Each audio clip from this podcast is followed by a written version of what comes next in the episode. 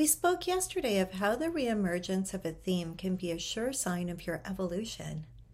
This might lead you to ask, how do I know a theme is showing up again due to growth or because I'm somehow blocked and missing something?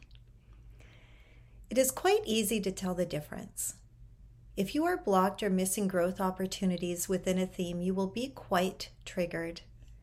Likely, the theme has been a constant as your soul has been trying to get your attention to address it.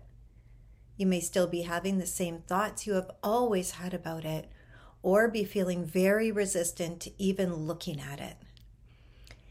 If you have experienced growth within a theme, you will have had a break from it for a while.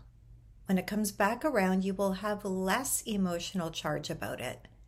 You will be able to examine it with curiosity and see something new that you hadn't been able to see before.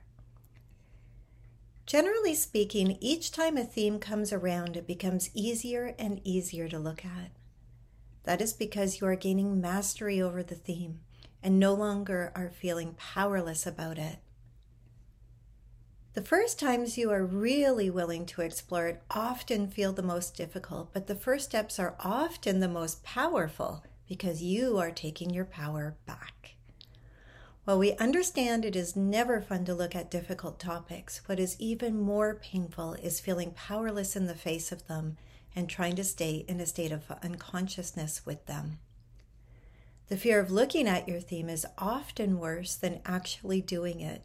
So, we encourage you to begin to take baby steps of exploration secure in the fact that your guides, angels, and highest self will be there loving you through every step.